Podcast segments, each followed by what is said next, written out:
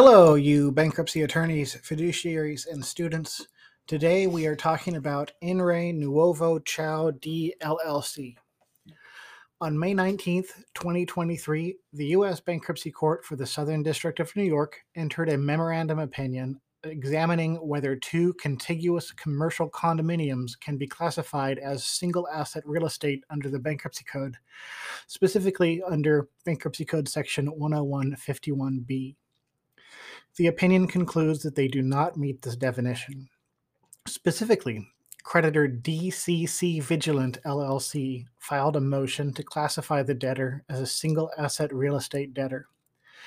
DCC argued that the two units should be regarded as a single property because they have never been owned separately, were transferred under a single deed, and they are both collateral for a single mortgage.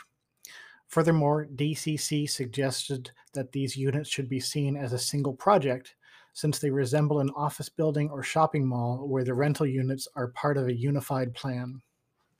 On the other hand, the debtor argued that the two units are discrete entities, each having different tenants, divergent commercial uses, separate plans for their future sale and development, and unique listings as separate lots by the New York City Department of Finance.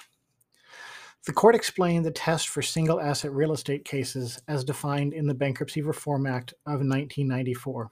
It clarified that the single asset real estate uh, label refers to real property that comprises a single property or project, which substantially generates all of the gross income of the debtor.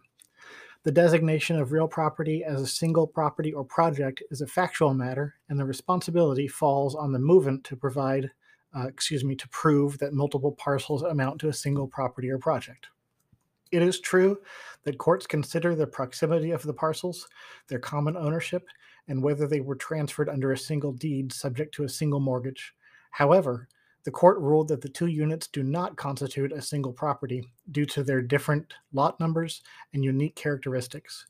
The court also concluded that these units do not form a single project, since DCC has not successfully shown that the properties are united by a common plan or scheme.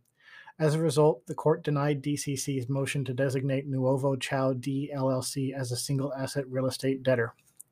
Of course, I'll put a link to the opinion in the show notes. I am Reno Fernandez. I handle bankruptcy related appeals throughout the country, including all the way up to the U.S. Supreme Court. If you'd like to chat or you have any questions, please feel free to reach out. Thank you.